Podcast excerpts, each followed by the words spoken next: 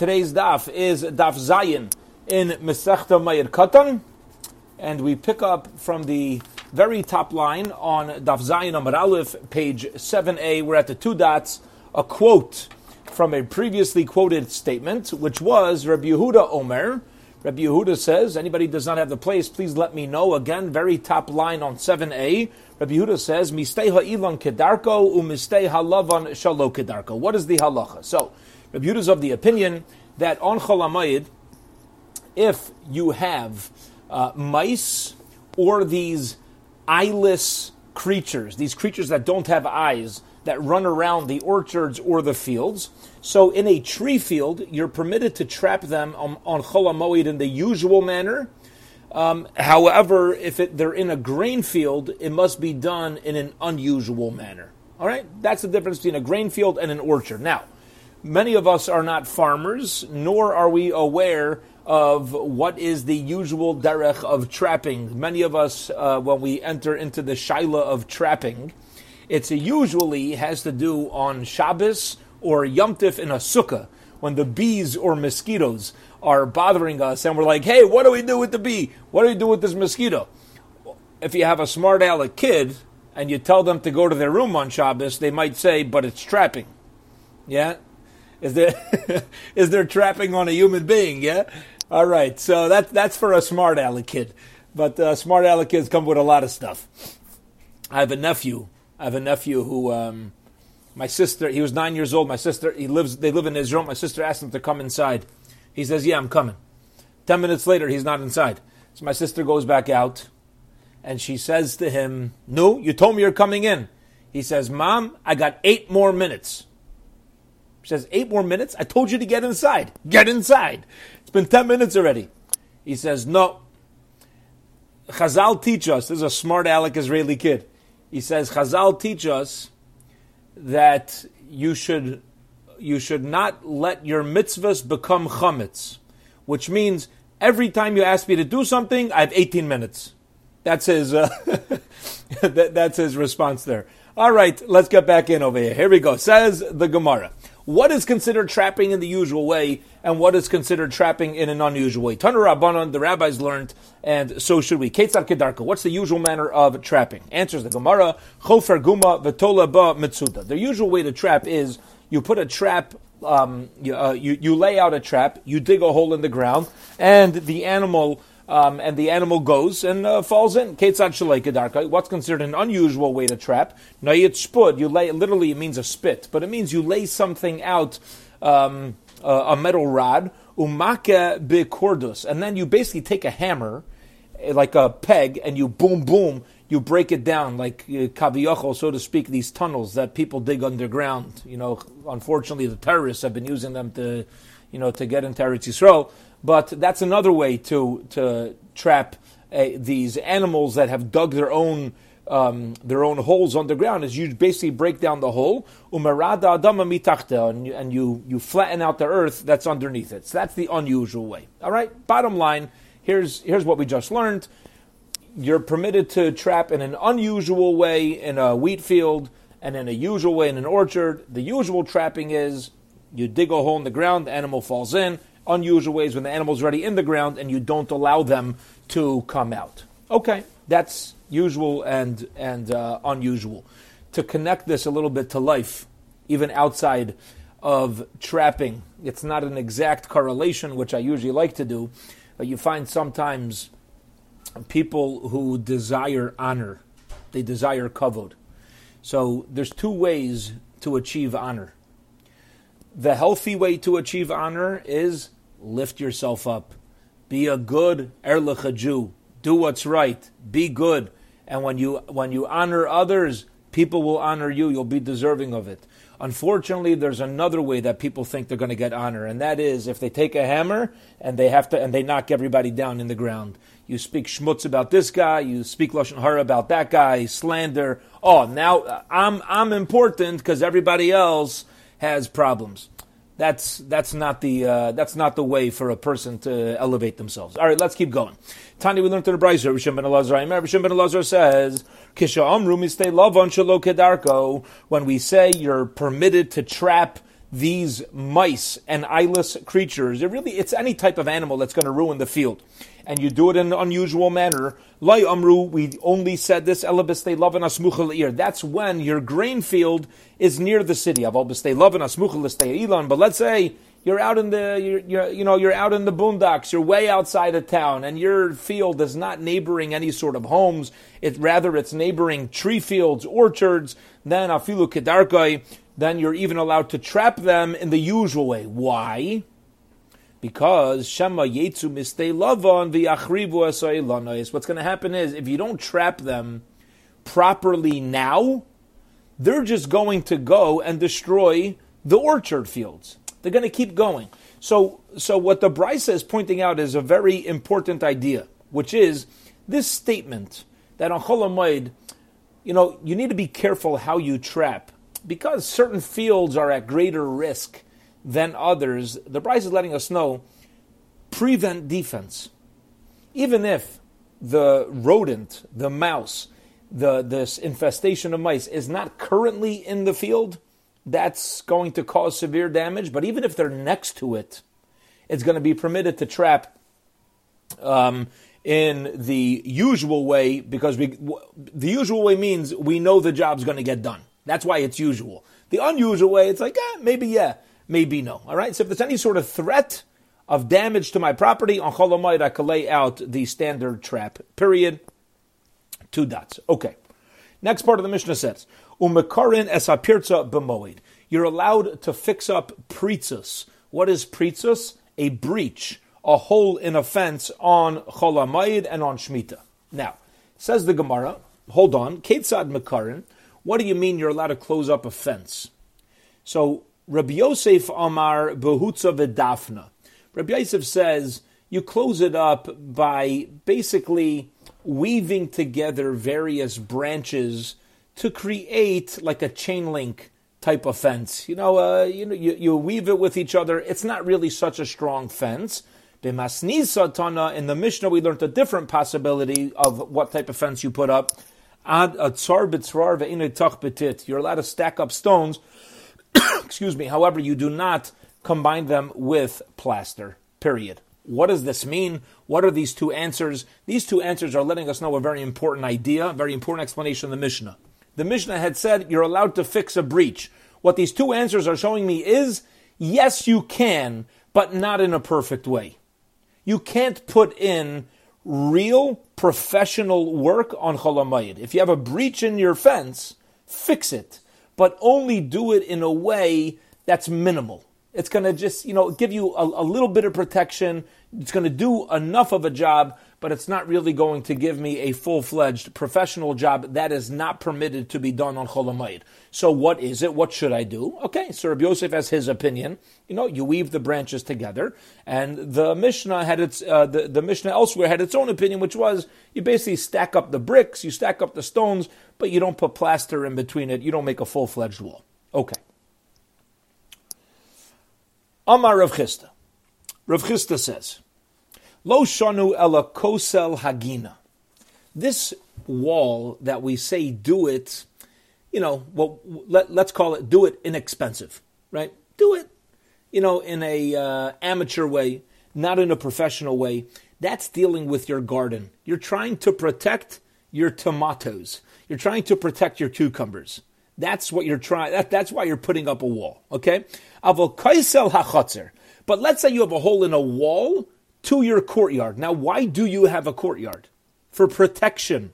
Then, baina kedarkai. If there's a security risk, no problem. There's no issue whatsoever. If chas v'shalom, somebody's door falls off the front of their house, or somebody's wall falls down in their house, or or any any type of area that they need protected for security, you can do that in an absolutely professional way on Chol Very logical, very sensible. Lema and we'll prove it to you, says the Gemara. When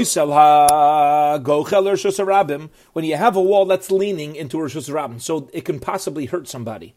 So, sir, you should knock down the wall, ubona kidarko, and you build it back up in the usual way. Now we're dealing with Chol HaMoed. Okay, so it's Chol HaMoed. You have a wall leaning out into the public domain. there's danger. There's people who who, could walk by, and chas v'shalom, God forbid, they're going to get hurt. So what do you do? Knock down the wall, and you build it in a professional way. You do it right. Why? Because there's danger. You don't put the wall back up in a haphazard way because the wall could fall down on somebody, God forbid. Okay? So you see very clearly when there is physical danger involved, do it right. Even on Chol HaMoed. However, if you're just doing it to protect, you know, uh, there's like limited, you know, there's a limited loss. What are you going to do? Yeah, what do you have in your garden? You know, a few vegetables? Eh. So that, that's when we say that you should not do it in a professional way. Says the Gemara, by the way, you should just know that this whole statement about the wall leaning into a public domain is not a great proof. Time of. Because over there, you're allowed to build a wall. Why? Because there's danger. Okay? However, when when you already have a hole in the fence, whereas nobody's going to get hurt from the actual wall that fell, maybe it's different. Now keep in mind, let's pause for a moment and see what just happened in the Gemara. This is classic Gemara. And this also lets us know why Gemara is so important. Because what we just saw is a great logical argument, a, a beautiful point, but you know what the Gemara said? if you cannot prove to me a direct connection that what you're saying is emes, that what you're saying is absolutely true, we don't need to accept it. And that's really what Gemara is. As we go through Gemara, it's very, you know, every Gemara, there's very, you know, so many Gemaras are different, but you go through an, a whole Amud, this, that, no, yeah, boom, boom, and then, then the Gemara are like, oh, you're all wrong, right? The whole thing's wrong. Why? Because the way that a Jew lives is according to truth. And you know when something's true when you know that everything else is false. When, every, when nothing else works out, it doesn't add up. That's how I know my bottom line is true. That's why we do what we do. To quote the Heilige Chafetz Chaim, the great Chafetz Chaim, he says such a simple and powerful line. And that's why the most powerful lines are simple because, uh, you know, it keeps it honest. Says the Chafetz Chaim, HaKadosh Baruch Hu does not want uh, does not want us to be frum. He wants us to be smart. Hashem says, "Listen, I gave you a world. I gave you a Torah. I gave you time. I gave you life. Be smart." That's it. Be smart. Take the information that I send your way and be smart. And that's mamish. This is so beautiful what the Gemara is doing for us. It's giving us a whole back and forth. It comes out, you know what? If you can't prove to me that it's absolutely right, we're going to leave it for now. We're going to leave it for now. We don't. We're not. We can't argue and say you're wrong, but you don't have a direct proof. Okay. Vikadrami, there are those who have the conversation a little bit differently. Tashma, come and listen. Kosel hagocha l'rishos ram. When you have a wall that's leaning into a rishos haram, to a public domain, and therefore it could cause potential danger. Sosa Rabona Kedarka Sakana, you're supposed to knock down the wall and rebuild it because of Sakana, because of danger, which you see from here, Sakana in. When there's danger involved, then you're allowed to knock down the wall and rebuild it properly. Shalom Sakana lo. If the wall itself is not going to, there's no danger of it falling on somebody, then you're not allowed to build it in the usual way. Let's say this is in what we call an upslug, a refute, or in more recent uh, vocabulary, Rav Chisda is busted. Yeah, let's say this proves Rav Chisda wrong, because Rav Chisda says you're allowed to build your house anytime there's a security risk. But over here we see that's not true. You're only allowed to build a fence when the actual fence is it poses a danger to people. But if there's just potential security risk, you cannot rebuild a wall. Answers the Gemara, Amar Lachar Rav Chisda. Rav Chisda will say to you, Hasam Saiser U Baina. He says, no, I'll tell you the difference between a security risk and a danger risk. When it comes to a danger risk, that's when we say, knock down the wall and rebuild it properly. Properly. Hacha. But by a security risk, there's no danger of the wall falling. The wall already fell. There's just a breach. There's a breach in the wall of my courtyard. So then we say, bona, you can build it normally, v'lai You're just not allowed to, uh, you're not allowed to demolish it, which you don't need to do anyway, because it's already down. Hasamnami listar live. And he says the Gemara, so too, um, in the case of the Braisa, let him uh, why don't we just say knock down the wall and don't rebuild it? It's a good question, right? What's the case? Ask the Gemara a beautiful question. The case is you have a wall leaning into a public domain. It can hurt somebody. What did we say? Knock it down and rebuild it properly. Ask the Gemara one second. Why don't we just tell the guy, knock it down so nobody gets hurt and rebuild it when Yom Tif's over? Why do you got to rebuild it now? It's a good question, right? Again, the wall's leaning out into the public. What's the halacha? You can knock it down and rebuild it a Chol HaMoed because there's danger. The only danger was the wall that was falling. So knock down the wall and build it properly after Yom Tif. Answers the Gemara, no. You have to know human psychology. Im Kain, if the halacha would be that you're allowed to knock it down and not rebuild it, guess what? Mimna v'loy The owner of the field is not going to knock it down because that's he's actively going to leave his field or wherever that wall was there for unprotected.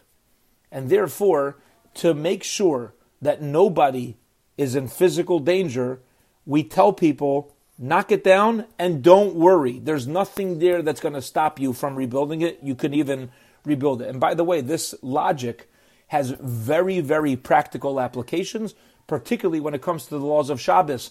Anybody who has the merit of having a Hatzalah in their community, right? You have a whole group of, of Jewish people and they're out there helping, or uh, you have any doctor, any doctor around the country, and uh, you have a patient that needs them on Shabbos, they have a shift.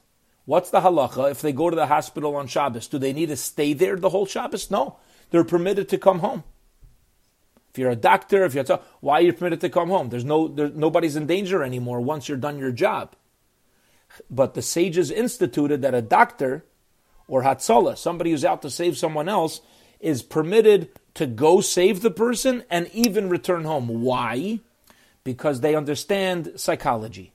And that is that if we tell people when you go save the life, you're going to be stuck, you may, you're going to have people or you even possibly might have people that will be hesitant to go in the first place. Should I leave my family for the rest of Shabbos? Should I leave my bed? Should I leave? Um, if I go, I'm going to be stuck. We don't have time for that. There's somebody here that needs to be saved. And therefore, go get the job done. Don't worry, you can come back home. And obviously, it needs proper tradition and proper rabbinic guidance to know when this when this applies. But that's the logic that the Gemara here is using. Again, the question was just knock down the wall and don't rebuild it? The answer is it doesn't work like that. If we tell people they can't rebuild it, they're not going to knock it down and people will remain in danger, and we can't allow that to happen. Period. Okay. Last piece of Gemara before the Mishnah. Amar Rav Ashi. Ravashi says, Maslisanami Deka. You could infer the halachas that we just quoted from our Mishnah as well. Tani, it says in the Mishnah. Uvashvias. During Shemitah, Bona Kedarko, you're allowed to build a wall in the usual way. Now, let's pause for a moment. Most of us, or all of us, have heard of Shemitah. We're in a Shemitah year. Okay? Have you ever heard that you're not allowed to build a house in, during Shemitah? You can't build a wall around your courtyard? You ever heard such a thing? No. Doesn't say it anywhere in the Torah. You can't build a wall during Shemitah. What's Shemitah? It has to do with the produce, it has to do with the field. The fields are ownerless, you're not allowed to do business with it. You leave it for the public. What does it have to do with building? The Mishnah says, again, you're allowed to build a wall in a usual way during Shemitah. Says the Gemara, one second. What type of statement is that? Dehecha. When and where? Like, what's your case? If we're allowing you to build a courtyard wall, you need to tell me the halacha I'm allowed to build a wall around a courtyard during Shemitah? Of course you could. Whoever heard that you can't? So, if we're talking about a wall during a Shemitah year, it must be that we're dealing with a wall that's connected some way to produce, to growth of a field. Elolav, rather it must be Degina. It's a wall around a garden the afagav the mechsi commando of an and even though when you put up a wall around the garden, what's the issue? It looks like I'm taking ownership of my garden and I'm not allowing anybody in to go take the produce that's ownerless. That's the issue. If I, the issue is going to be if I allow people to start putting up walls around gardens again, what's it going to look like? Keeping it for themselves, which you're not allowed to do.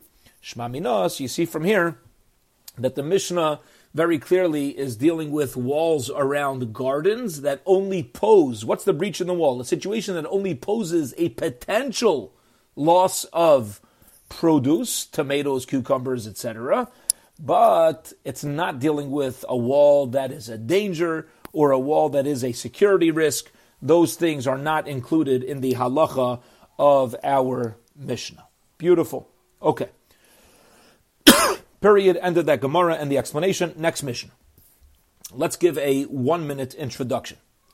This next Mishnah and Gemara leading us to um, Zayin Amud Beis is going to have a big focus on Simchas Yomtiv, the obligation to be to have joy and happiness over uh, you know over uh, over a Yomtiv. Now, it's going to lead us into that conversation by dealing with the laws of a mitzora. What is a mitzora? So there's no real English translation for mitzora. People do translate it as leprosy. Um, the issue why that's it's the best definition you could give. But if you're trying to translate it, but the reason why it's not leprosy is because leprosy is a physical ailment, and a mitzora is a spiritual ailment. A person gets tsaras on their home or on their body for speaking gossip and slander, speaking negatively, and the way to get rid of it is by doing teshuva, right? Is by repenting and then and then uh, you get rid of it. So leprosy is more of a physical ailment, um, and tsaras is more of a spiritual ailment. But that's you know that's the best uh, definition possible. Now, let's introduce with a couple halachas. A mitzora. In order to become a mitzora, a Kohen must say to you, Tame, you are impure. It's fascinating. You can have tsaras on your skin. If the Kohen did not yet say, you are Tame, guess what? You are not Tame. The Torah says you're obligated to go to a, to a Kohen to declare it. But if he doesn't declare it, you're not Tame at all a little bit of background as to what's the message here. Why? You know why? Because how does a person become a Mitzorah? To the words of their mouth. And the message to him, to this person, is we're going to show you the power of one word. All it takes is one Kohen to say one word, and you are sent out of all three camps for seven days minimum. One word. That's the midah connected midah, the measure for measure that the Torah is teaching this uh, individual. But there's important halacha. If ta, if tuma is not declared, you're not tummy. The guy's not tummy. Okay. So, with um, with uh, you know, let me introduce a couple more things that allow the Gemara to move along uh, a little quicker as well. There's two types of mitzora. There's a mitzora musker, which means from the word sagor in Hebrew, he's he's quarantined. A Mitzora would be quarantined if we don't yet have definitive information to declare him Tame. The Kohen looks at it, he's like, you know, I'm going to put you in quarantine for seven days and see where it goes. The halacha of a Mitzora Musker is that he remains inside the camps. He's allowed to stay there he has to separate from his wife, as we're going to see in the Gemara. He's not allowed to have relations with his wife, um, but he's allowed to remain in the camp for those seven days until the Kohen comes back and checks him out. A mitzora muchlat is a mitzora who's a definite mitzora. There, the halacha is he leaves. He's tameh.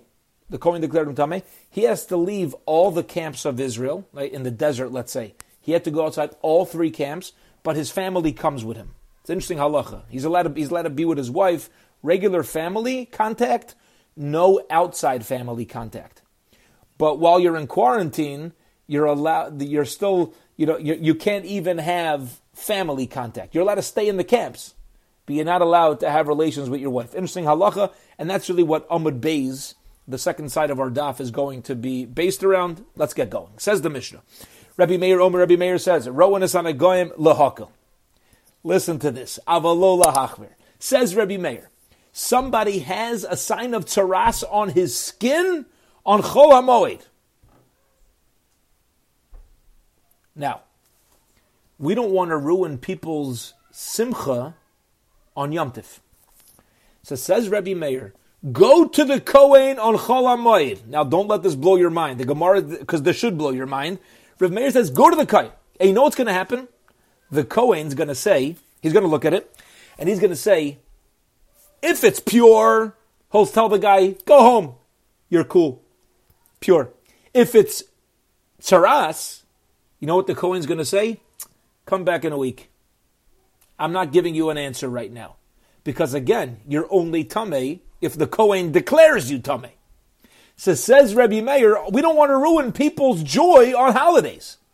So we're therefore the Kohen should never declare somebody tame. You hit us. You ever heard of such a thing? You go to a rabbi and he's like, ah, eh, come back in a week, right? Uh, I'll tell you in a week. I don't want to answer. I'll push push it off down the road. Rav Meir, in order to say this, you obviously need uh, biblical backing, you know, to prove it from the verses. But it's a fascinating opinion. Says Rav Meir again we look at it, and if it's if we could be lenient, great. If it's not a lenient decision, then we say come back later. The Chachamim say Loy La Hakal Veloy Lahachmir. A kohen never looks at tsaras on Chol HaMoed. So if somebody has tsaras grow on their skin, and they come to the kohen, the kohen says, "I'm not even looking." Come back after Yom Tif. Both opinions in the Mishnah are in agreement you're not going to make somebody a metzora on a holiday because of Simchas Yom Tov. Okay, says the Gemara, Tanu to the Braisa of Meir Eimer. Rabbi Meir says, Rowan Esanagon Lahaka. The Kohen could look at it, but he can only give a lenient decision. Avalola Hachmer.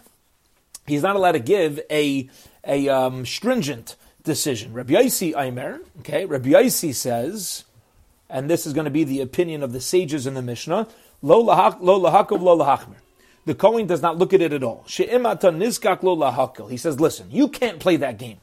If you allow yourself to look at it and allow yourself to possibly give a lenient opinion, guess what? Nizkak lo aflahachmir. You're going to be obligated to give a strict opinion as well. You can't just let it fester. Because by definition, there's such a beautiful message in life at times, right?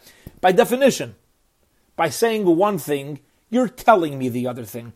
By the Kohen saying, come back in a week. If he's allowed to say, you're fine, then if he tells me, come back in a week, you know what he's saying? Not good. That's the opinion of Rabbi Yossi, and that's very logical. It's very logical. Unfortunately, when it comes to relationships, we expect this a little too much of our spouses, our families, our colleagues, right? We expect we expect people to understand things without being told directly. Not really so fair. But Rabbi Yossi says, listen, direct hints, you got to take it. And therefore, if you're going to declare Tahar, you got to declare Tameh. Okay. Amar, uh, uh, Amar Rebbe, Rebbe says, near and diver of Meir Musker. I agree with Rebbe Meir by a mitzora that is musker, that is in quarantine, waiting for further analysis. How uh, I agree with him that you could give a lenient opinion and not give a chomer opinion. However, v'divi Rabbi Yossi b'muchlit. I agree with the words of Rabbi Yossi when it comes to a definite, a confirmed mitzayra. Then, if then we're in agreement that no matter what, you got to give a direct psak. Amar Rava Rava says, let me explain what's going on in this dispute. Bitahar, and this this beautiful bitahar. Let's say you have somebody who never had tsaras he never had a question of tsaras. He's been tahar. Okay, call it one of us. One of us comes to a one of us on Chol Moed gets something on our skin. Okay, so then says Rava, Kuli alma lo pligi. Everybody would agree. De lo chazile. Don't go to the Kohen on Chol Moed. Call him up. Make a Kohen appointment for the day after Yom Tif. You don't need to be busy with this to put it a little bit in, you could push it off down the road. You could wait for the doctor's appointment. You could wait a few more days. Okay. However, Behesker Rishon, let's say somebody has already had one week of quarantine. The kuli almalai pligi de chazile. Everybody will agree you should look at him on Yom Tif, and we'll explain why later. Ki pligi, where's there a dispute? Where's there a machlukas? We now turn to the top of Zayin Amud Beis. Behesker Sheni, by the second quarantine. Now let me let me throw in a halacha which was not mentioned. You will never have more than two times that a Kohen could put someone in quarantine. The maximum quarantines, sound familiar? Maybe yeah, maybe no, right? Is twice. Twice. After that, you gotta just say Tahar or not. That's it. You can't just, you, can't be perpetual. You can't keep going. Mar Savar B'Kayin Milsa. So Rav Meir holds that the entire, the, the entire um, impact of somebody being declared a Mitzorah is the word of the Kohen. Therefore, Itahar, if the guy is Tahar, Amar Le Tahar. The Kohen should tell him on Chol HaMoed, you're Tahar, you are pure. The Itame, and if you're Tame, you know what the Kohen should say to you? Nothing. Shasik, he should be quiet. Because again, it's all dependent on the Kohen saying this one word to the guy, the power of the one word. Says Rav Meir, so just tell the Kohen not to say it. Umar Savar, but Rabbi Yossi says that's not the way it works, Rav Meir, I'm sorry. Rabbi Yossi says there's a verse in the Torah which says, you go to the Kohen, litaharo o litamo ksiv, to make him pure or impure, which means the Kohen is obligated to say something. You can't be quiet. Either he's going to tell you pure or he's going to tell you impure. And therefore, Rabbi is of the opinion, don't go on Chol HaMoed. Because since we need to have joy of Yom Tif. If you show up, you're now putting the Kohen into a situation where he must say something. And if he tells you Tahar, great, you're back, you're back, and everything's going to be great on Yom. But he might have to say Tameh. So, in order not to force the Kohen into the corner, wait till after Yom Tif. That is the opinion of Rabbi Yossi. Okay. Amar Mar. The Tana taught us Amar Rabbi, Rabbi says, Nirin Divrei Rabbi Yossi b'muchlat. I agree with the opinion of Rabbi Yossi that you should wait till after Yom Tif by a confirmed mitzora.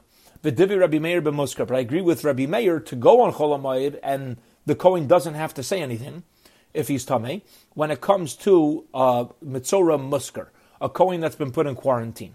Says the Gemara Vatanya Ipcha, there's a braisa which says the opposite that Re, that Rebbe holds like Reb Meir when you're confirmed, and Reb Yossi when there's a quarantine. Says the Gemara, Tanya hi aliba de Rebbe. It's actually a machlaikas about the opinion of Rebbe. Mar savar tzivsa de alma odiflei. Be careful how you say this. I'll explain to you in a moment. One opinion is that a man prefers his friends over yomtiv. Umar savar tzavsa de ishtay adifalei. And the other one holds that a man prefers being with his wife over yomtiv. You had this a holiday. What do you have a? You have Sukkot, you have Pesach. If I could get a little, uh, uh, and, uh, open up a little bit of a can of worms, right? There's a whole thing nowadays to go to Uman on Rosh Hashanah. Men pile to Uman on Rosh Hashanah. I never understood it. And whenever I tell people I don't understand it, they tell me it's because I was never there. But if I would go, I'd understand it. Uh, okay, Beseder, I don't have a problem with it. But you mamas see in this Gemara that there's such a concept. What's the concept? People leave their families to be out with their community because that's how they're going to grow spiritually. It's fascinating. Other people can't fathom such a thing. And they say, What do you mean? How can you grow spiritually when you're pushing your family to the side? This is actually this dispute in our Gemara. How beautiful. Because listen up, here's what just happened. If you're a Metzora Musker, you're in quarantine, what happens to you? You're separated from your wife, but you still have your community. You don't, you're not sent out of the camps.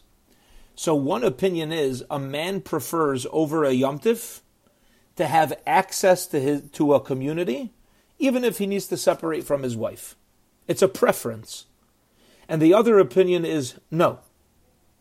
That Rebbe actually holds that a person should prefer to be together with his family, even if it means being outside the camps, and therefore go on Chol HaMoed to get a psak. Because what's going to get a ruling? You know why? What's going to happen? If the Kohen says Tameh, you know what's going to happen?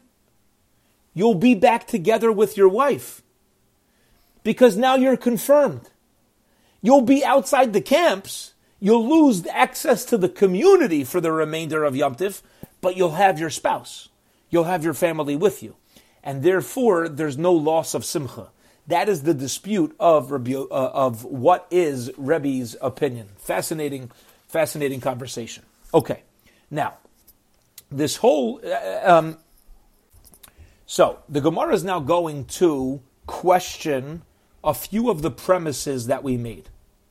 We came across with a few premises as to what the laws of a quarantined mitzora, a mitzora musker, and what are the laws of a confirmed mitzora, a mitzora muchlat. Ask the Gemara, Lememra, do you mean to tell me the muchlat mush uh, mutter mishamita, a confirmed mitzora, even though he's sent out of the camps, is allowed to be together with his wife? Is that really true? That you could be sent out of the camps, away from everybody, but still have your family with you? Says the Gemara. In, yeah, relax. Yeah, what's the problem? And I'll prove it to you. Vahatanya. And, and I'll prove it to you from a braisa. The braisa says, "V'yashav michutz la'oloi shivas yomim." What's the halacha of a Metzora? He must live outside his tent for seven days. Which means initially he's not allowed to have relations with his wife. A tent refers to one's wife. How do you know that? From the giving of the Torah. It says after Matan Torah, at the time the Torah was given, we were instructed, couples were instructed to separate for a few days prior to make sure there's no impurity. Shenamar, but then after the Torah was given, after the commandments and the Torah were given, it says, Lech Amar Lahem, go tell the Jewish people, Shuvu Lachem La'oalechem. They should now go back to their tents. Okay, now what does the tents mean? They're allowed to go back to their wives. They're allowed to be in their tents the whole time. So what does it mean, go back to your tent? The wife. Rabbi Yehuda Aimer, so Rabbi says, Shivas Yomim Yisperulai, they count seven days for him. What does that mean? Yemei Sefiro, it's only forbidden so says the Gemara, Rabbi Yehuda again, Shivas Yom Yisberulo, they count seven days from him, which means you may Sfirovelo, you may Chiluto. It's only forbidden to have relations during the days of your counting. But it's not forbidden to have relations when you're already confirmed as a Mitzora. Rabbi Yaisi Rabbi Yehuda Rabbi Yaisi Rabbi Yehuda says, Shivas Yemei Puro, once we say that it's forbidden to have relations during the day that you count, you're not yet confirmed. But we're going to, you're going to be obligated to separate from your family. Guess what? Kal v'chomer. How much more so Yemei Chiluto when you're confirmed? Says Reb Yaisi Reb Yehuda, if you can't be together during the days where you're counting, how much more so should you not be allowed to be together when when you are already confirmed? Right? That's a, it's a basic Kal v'chomer. V'yamar Reb Chia, and Reb Chia says Danti lefnei Rebbe, I, I, was done. I gave judgment. I clarified in front of Rebbe, and I said, Limadtonu Rabbeinu, you Rebbe, my master, you taught us, Yosam, Yosam, who was um, who was a king, Lo Hayalo Uziyahu, he was born to his father Uziyahu, Ella Bimechiluto, when Uziyahu was a Mitzora. Okay? So Yosam was born to a father who was a Mitzora, which means that the king had tsaras and he was allowed to be with his wife. Amar Lois, he says back to him, Af ani kach amarti. Ataka said that. And therefore, when you have a, a, a person who is a clear Mitzora, he's actually going to be usher from his wife. Okay. Says the Gemara, B'mai kumifagi, let's get into the kishkas. Let's get into the, the intestines over here, the nitty gritty of the of the between Rabbi Yehuda uh, and Rabbi Yaisi. Rabbi Yaisi, Rabbi Yehuda, Rabbi Yaisi, Rabbi Yehuda says, "Gali Rachman b'Meisi Purai Hakadosh Baruch Hu revealed to us. He told us that while the the mitzvah is during his days of counting, he's not allowed to be with his wife when he's in when he's in quarantine." The kosh can be mechiluto, and I'll make a kal and I'll say, how much more so when you're already confirmed you can't be with your wife? A good old kal Umar Savar, but Rabbi Yehuda is going to say, no. I'll tell you, there's no Kavachimer. You know why? My de gully gully, umay de lay gully, lay gully. If the Torah says it, then it's, uh, th- then it's the halacha then. If the Torah says you can't have relations while you're in quarantine, then it's limited to that place. You cannot extend it through a Kalvachomer uh, elsewhere. Now, the obvious question is, what do you mean? That's how a Kalvachomer works. A Kalvachomer in general works where you have a verse, and then you have a how much more so, right? Logic will dictate to, to add in. So, Tosfos gives a few different answers as to why there may be a uh, an issue with the Kalvachomer, and therefore Rabbi Yehuda uh, does not agree that the pasuk can be extended. But be it as it may, here's the machlokas. Rabbi Yossi says, a man is not allowed to be with his wife even when he's confirmed because of logic. If he couldn't be with his wife during quarantine, how much more so now that you're you tested positive, right? That's Rabbi Yossi.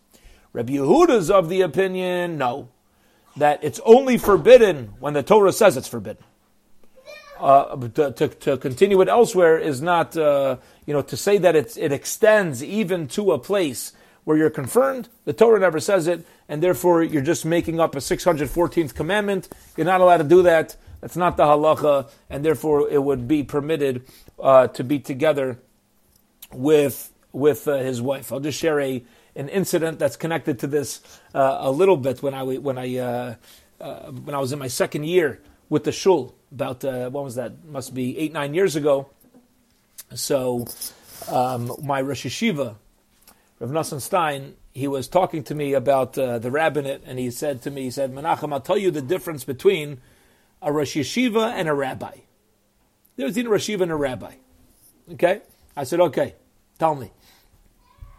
See, he said he was just at a wedding, and he was asked to be one of the witnesses on the marriage an aid kedushin, an aid on the marriage.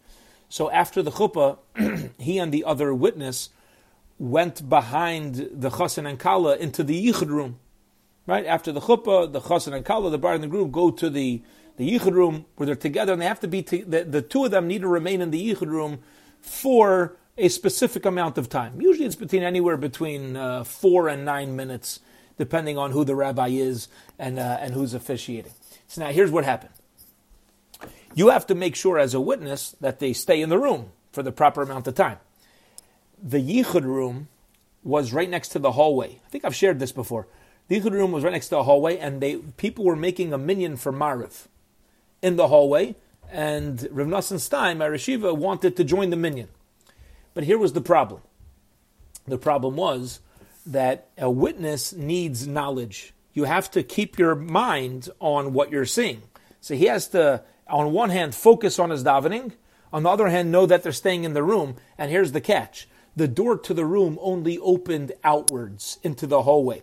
So he knew that if he stands next to the door, even if he focuses on his davening, if they were to leave, they have to knock him over. So they're certainly in there. But he wanted to know, are you allowed to do this? So he said every Rosh that he asked told him no. An aid needs could an aid needs mind. You need das and eh, nothing doing. Eh. And he said. Then he went. He asked a few rabbis, a few rabbanim. they all said no problem.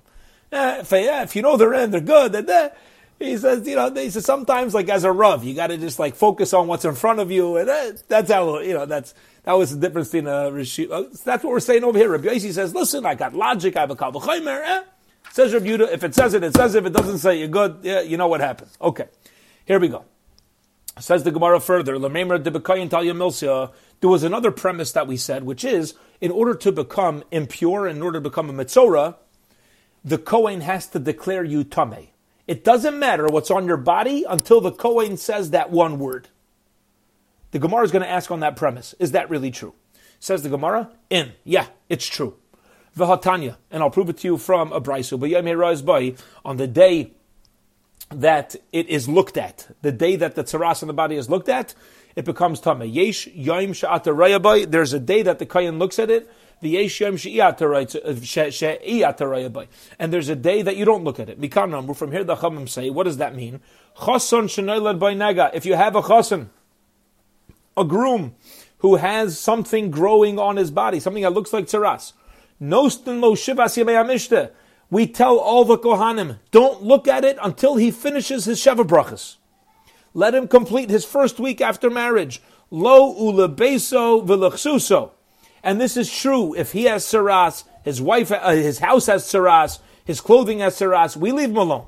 V'chein beregel. And the same thing is true on a yomtiv. If somebody on a yomtiv has a growth, nos and lo shivas regel, we give him the whole yomtiv. Divi Rabbi Yehuda, there's been a Rabbi Yehuda, you don't go to a Kohen. A Kohen does not look at it on these days. Rabbi Yomer, Rabbi says, in a tzarech, you don't even need a pasuk to tell me the halacha. I already know that. It says, koyin apinu. You know why? Because when you have tzaras in the house, you know what the Kohen does before he says the word tameh? He says, clear out all the stuff from your house. Get your couches out, your beds, your pots, your pans. Take everything out because as soon as I declare it tameh, everything in there is going to become impure. So you see from here, you're allowed to delay. You're allowed to delay the expression of tameh, and until it happens, everything remains pure. If you're going to allow the Kohen to delay declaring a house impure because you want to save your couch, how much more so should we tell the Kohen to delay his declaration of Tameh when you have a Yomtiv, when you have a Sheva Brachas? Uh, of course, we have these people are involved in a mitzvah. Of course, we're going to say to delay. Okay, my benayu. What is the uh, what is the difference between um, these opinions of whether it's learned out from a verse or from logic? How to make a drush in the Torah? Really, there's no practical difference over here, but since they argue about how to darshan psukim in the Torah, there could be practical differences elsewhere. Rav Amar Barav is going to say dvar harashus ikabeinayu. The difference between them is going to be by a dvar harashus. When when we're not dealing with any mitzvah, there's just we're just dealing with a potential, um, you know, something that a, a, a preference we'll call it. Okay, so for a preference, you're allowed to delay a declaration. It's okay. However, according to Rabbi Yehuda, no, you're only allowed to delay a declaration not due to somebody's preference, either the preference of the Kohen or the other guy. It's only you're only allowed to delay it for the purpose of a mitzvah. For Rabbi Yehuda, and what's Rabbi Yehuda going to say? He says, "Mehasam legarmin He says you don't learn out the halachas of tsaras on a body to elsewhere. You know why? The chiddushu, because it's a novel idea. When you have a chiddush, when you have a novel halacha, there's no such thing as a kal v'chaymer you can't extrapolate laws from something which is it itself is so novel. You know why? Top of tomorrow's daf. to He says like this. Tsaras on a house renders the whole house impure. That is novel. You know why? There's no other place where a house can become impure. Wood, stones, building material, things that are established are not mekabel tuma. They're not susceptible to becoming tameh. V'hacha but over here, we say they actually do become tamei. Since, and here's the rule, since it's such a chiddush, it's such a novel idea, when you have something like that, you don't stretch that halacha elsewhere. You say, wow, okay, if the verse says it, it says it. The house is tamei with the tzaras, but we're not going to expand that halacha to anywhere else. It remains in its place. And Bezram, tomorrow we'll pick up from the opinion of Rebbe and um, and wrap up this uh, this machlaikas about how to make drushas from the laws of Mitzrayim.